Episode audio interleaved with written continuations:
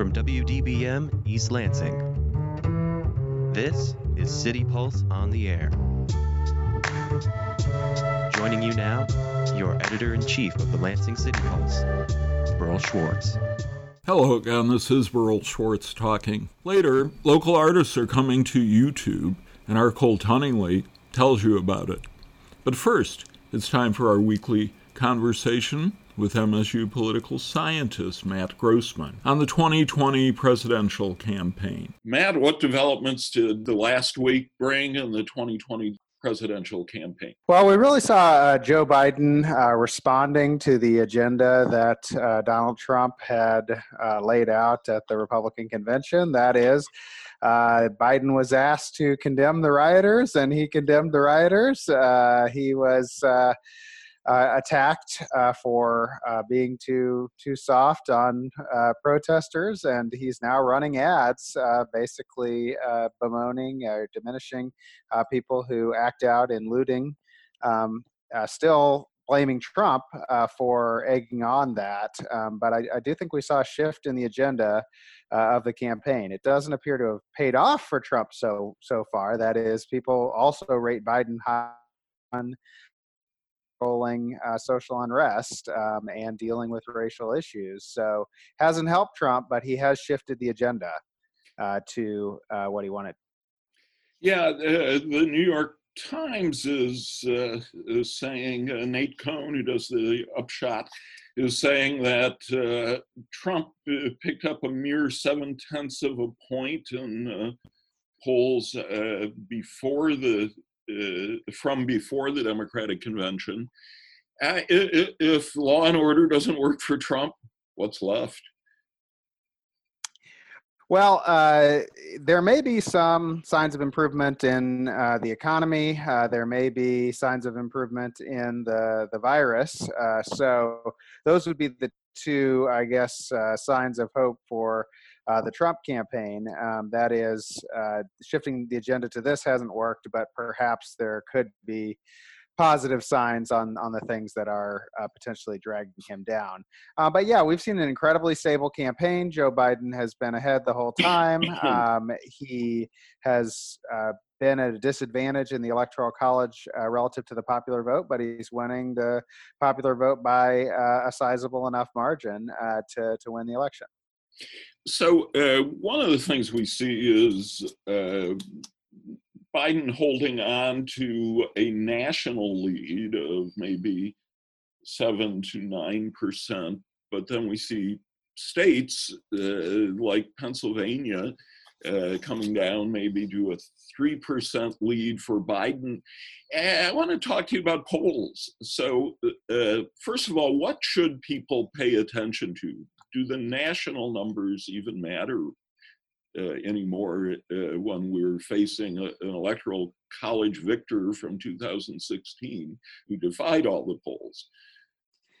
Well, obviously, you'd uh, rather have a whole bunch of, of state polls that were high quality um, than national polls, but national polls uh, tend to be more frequent um, and often uh, mix uh, formats. So some of them are online and regular, some of them are uh, by uh, traditional phone polls. And so you really get a better sense of the national picture uh, than the state by state uh, picture. So that's kind of the, the trade off.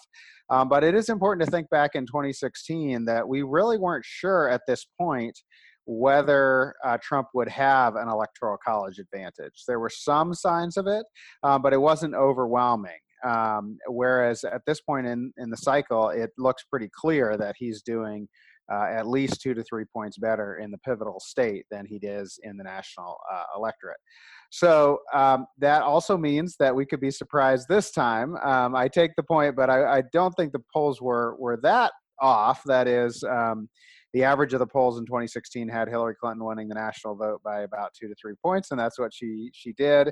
Um, they were off in the upper Midwest states, um, but in total, the state polls were not off by much more than they usually are.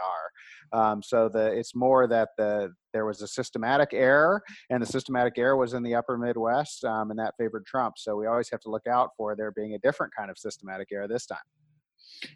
Uh, Trump uh, has uh, encountered some uh, concern, I guess, because of a new book by Mike, Mike Michael Schmidt of the New York Times uh, that uh, pointed out he they told Vice President Pence to stand by when Trump went on this unexpected visit to Walter Reed Hospital, which of course uh, he, uh, was played up as nothing out of the ordinary.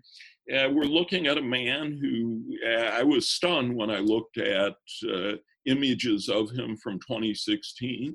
He is a big man and he can carry some weight. It, I see a man who doesn't look healthy to me, and I wonder, and versus a man who is seems to be a fairly healthy uh, 77 going on 78 year old. Uh, does health really play into this at all?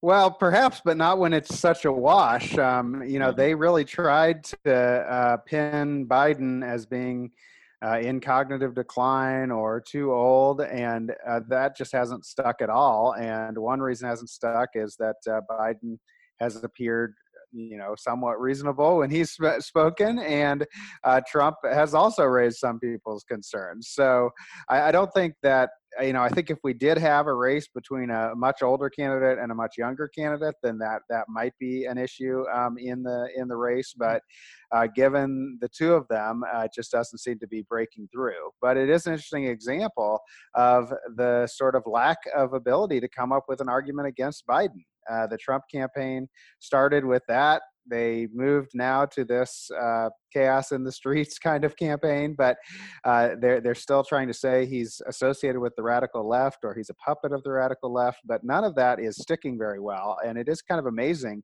that the major Democratic candidate for the last two years in the polls um, that that is a surprise to no one, um, really does not seem to have a clear message um, uh, going against him. Uh, uh, we're talking to uh, Matt Grossmann, a political scientist from Michigan State University, as we do every week about the 2020 presidential uh, campaign. You're listening to City Pulse here on 89 FM The Impact. Uh, Matt, the the uh, Black Lives Matter movement seems to have become less popular in recent months. Uh, does that help anybody, hurt anybody, make any difference? Well, we had a lot of uh, talk in June about, um, you know, potentially violent protesters hurting the Democrats as they did in 1968, as some people um, mattered in the in the LA riots, in the 1992 campaign. Um, but uh, it didn't play out that way. Instead, Black Lives Matter got much more popular um, and uh, was not a detriment uh, at all to, to the Democrats. I think it's coming back down a bit since then, um, but not in a, in a, big enough way that it's going to make a, a, difference in the in the presidential um, election. I, I do think it matters for for the long term that that we have a campaign that's sort of uh, almost policy free. That is, um, it's a campaign of restoring decency against a campaign of uh, ending the chaos in the streets. Um, that doesn't really mean much for the second term agenda for President Trump or for the agenda for Joe Biden. I, I think it's unlikely that this election is going to be interpreted um, as a mandate for really much uh, that that Biden might have on on the agenda. So unlike uh, Obama, where you had uh, clearly healthcare was a major part of the campaign. Some pivotal senators saw it as a mandate for major health reform. It seems unlikely that the election will be interpreted that way, even if Biden wins big. Finally, uh, the Democrats are uh, expressing concern and others uh, about uh, what uh, about chaos ensuing because mail-in votes will not will not have all been counted by the end of election day. does this concern you?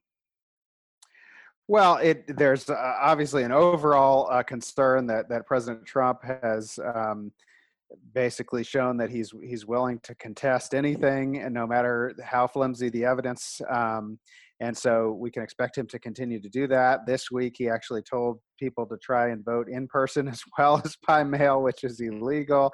So there are a lot of reasons to be uh, concerned uh, about that. Um, I don't think the the media will have as much trouble as as people are now thinking in terms of of um, showing uh, elections when when states are too close to call. If they're still too close to call um, on the night of the election, I think that's what the the media will mainly say. Um, so I, I, don't think we're we're unprepared for that, but uh, certainly when you're dealing with President Trump, um, he is very liable to say he won the election the morning after, even if it actually isn't clear yet, and we're still waiting for votes from a lot of states. Well, we will know in less than two months. Uh, Matt Grossmann, enjoy the rest of your Labor Day weekend. Thanks for being on City Pulse. Thank you. This is City Pulse on 89 FM the Impact. I'm Berl Schwarz. Art in the Wild is an art organization that raises money for Lansing's parks, and it is launching an interview series with local artists on YouTube, starting with multimedia artisan Alexandria Summit. City Pulse reporter Cole Tunningley talked to Art in the Wild co founder Melody Angel about the series and what else is in store for her organization. Art in the Wild is a foundation working to create art in Ranney Park and Red Cedar Park. They want to use at least $10 million of privately funded money to adorn the parks with art that inspires people to think about the environment and the importance of clean water. This year, despite the difficulties caused by the coronavirus, it is working on a mural project and an interview series that helps promote local artists. Right. Yeah, um, you know, the main thing that we're, uh, you know, we're, we're still in discovery of whether we're going to be able to get uh, one more mural up this year, and then we're the main thing that we're working on at the moment is our artist interview series, and you know, looking to uh, expand on that and um, uh, get that uh, you know out. But I had sort of gotten you know sidetracked with some other endeavors that I've had going, and so I haven't gotten a bunch more published. But I've I've been collecting artists uh, material and uh, going to be putting you know several of those together here probably in the next month. Tell me about uh, who you've had so far in the artist interview series. So the one that we had completed was uh, Alexandra Summit, and she's up on uh, Art in the Wild YouTube channel that we uh, created, and um, she is she's like a she does everything from like uh, esoteric healing, spiritual shaman kind of work to um, she does artwork that includes everything from glass sculptures, fused glass. She does uh, oil, big, you know, pretty involved oil paintings. She's done um, some she, back right before um, they landed on the moon 50 years ago. She did some very large, like I don't know, 16 by 24 foot paintings on uh, using um, paint that lit up in black light, black light sensitive paint, and um, and then this past year, 50 years later, she was able to have those displayed in the planetarium where they could be in a black light theater mm-hmm. um, and had some events and stuff around that, which was really cool just to have that continuity. She and she had done one of her pieces she had done before they right before they went to the moon, and it was um, looking at what she imagined them to see from the moon looking back. Uh, and she also did one on wormholes before they had really been defined uh, in you know uh, conventional um, science or whatever. Mm-hmm. Um, so that was just pretty visionary stuff that she incorporated in those paintings 50 years ago, and uh, and now has them. Uh, at least one of them is still up in the planetarium uh, at MSU. Um, she's done uh, things on women. Uh, she's done a lot with uh, sort of women's studies. Um, and right before the election uh, in 2016, she had done a series of paintings on glass that represented women who had broken the glass ceiling in some way, and um, and she had a presentation at the Robin Theater around that. Um, and so she did a painting of all the different women who have run for president at any time. Like there's like eight or ten of them, something like that, that weren't necessarily on a you know full bore main ticket, but that had in some way run for president of the United States in in, in the in our history. And um, and then she made a poster out of that that she still has for sale. Um, so she just does a very eclectic um, type, you know, different types of art, and a lot puts a lot of thought and sort of um, meaning into art, not just sort of something abstract. She really comes at art. Like the one she's she's in the process of selling right now is a uh, piece that was to really look at the dichotomy of uh, the conflicts that are in the world and how we sort of do a lot of us and them kind of conversations and we don't really come together and have valid, you know, conversations seeing each other well. So she did a painting that represented uh, the Middle Eastern conflict and she had uh, one, two people on either side, one that represented the uh, Palestinian, you know, group and one that represented Israel. And then in the middle was a sort of goddess figure giving birth to a baby that uh, had the face of the, the Dalai Lama that had been ousted by China. So just a lot of sort of philosophical stuff she put into one artwork piece um, and with a, a desire to sort of move the the cosmic and spiritual conversation forward. So, um, are you the one conducting the interviews? So, so yeah, so I um, have what what I've in general been doing is having the artist record. I give them some questions. I have them record answers to some basic questions like how, what got them into art. You know, what does clean water mean to them? What's their current project? What are some of the things they'd like to sell? Um, and then um, they, I have them get that recorded to me. They can use like QuickTime or what, you know, some way to record it, even their cell phone. And then I record in, you know, so part of wanting to not increase everybody's exposure, I've found a way to sort of do a, a um, virtual interview. so I have them record answers to those questions, and then I record questions to the specific answers that they actually give, and then I put it together uh, and produce it into a short video that uh, comes across as an interview, but is actually not with us in the same physical space. And so I have about four or five more. Uh, I have one with Jerry Smith, who's a local uh, black artist. I have one uh, with an artist from Detroit that uh, will probably be one of our muralists in the future. Um, I know um, Melissa Engelston, I think is her name. Uh, she has a, a studio in Bath. Uh, she's in the process of making one for me. Uh, Jennifer Gray, she's a local artist, uh, has given me her material already. Um, and I'm, you know, looking to include ones that, you know, some of those have pretty good name recognition, and I'm also looking to include even teenagers or people who haven't, you know, classically been seen publicly or a minority or something like that. Okay. So I did one with um, uh, Asha Barma. She's a about 75 year old um, from India uh, who lives in East Lansing or Okemos now. Um, and she um, was the artist for a video that we put up last summer. So I have the material to do to finish up an interview with her as well.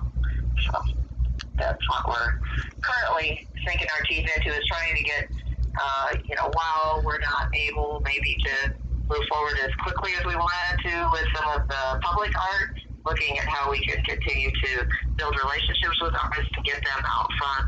Um, you know, once I get several of those interviews together and if, and, you know, can get on a regular routine of creating some, I'd really like to get some, get those published in a, uh, like maybe in City Pulses online once a week or something of that nature, something that is more public where it comes out on a regular basis in a venue that is, uh, you know, maybe more than just our YouTube page. Okay. And tell me about the murals. So um, we have three murals that are up in Frandor. Um, uh, next to oh, uh, between Red Lobster and Joann Fabric in that parking lot there. Um, uh, and next to each uh, mural is a uh, so we we do is we take a photograph and then we blow it up and print it on a PVC that gets heat shrunk to a wall of some kind. It can be a brick wall or a, you know, in that case it's a uh, cement retaining wall. Um, and then um, next to each of the murals we put environmental information about how you can change your behavior to keep the river clean. So the point of all of Art in the Wild art is to raise awareness about clean water and how people can change their behavior to increase that resource.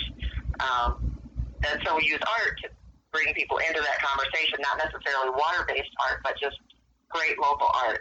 And then we have some information next to it that can get people thinking about what can they do to um, alter their behavior. So long term, our goal is to put like $10 million worth of art in the Ranney Park and the Red Cedar Park uh, with environmental messaging next to it. And that area is being built by the Ingham County Drain Commissioner right now. We've, uh, you know, with COVID, a lot of the, even the places where we were applying for grants, some of the boards weren't even meeting because of COVID and stuff like that. So we sort of had to step back a little bit. And some of the private individuals were saying, look, I'm worried about losing my business. I can't really look at you know, doing some discretionary art Sunday. um, so um, uh, we've still been in conversation with people. I still have said, okay, I need to actually ask people because some people their income is not affected by Corona, um, and so we've um, looked at how can we do fundraising that is uh, still staying focused on our goal, uh, giving people the opportunity to be part of the project, but not put unnecessary burden on people who are already struggling with the effects of the coronavirus. For City Pulse, this has been Cole Tunningley. Thanks, Cole. And by the way, Dr. Melody Angel is the wife of our Ingham County Drain Commissioner, Pat Lindemann. Well, on this Labor Day Sunday, it's time to move on. Thanks to Skylar Ashley for producing the show. For City Pulse, I'm Berl Schwarz. Thanks for listening.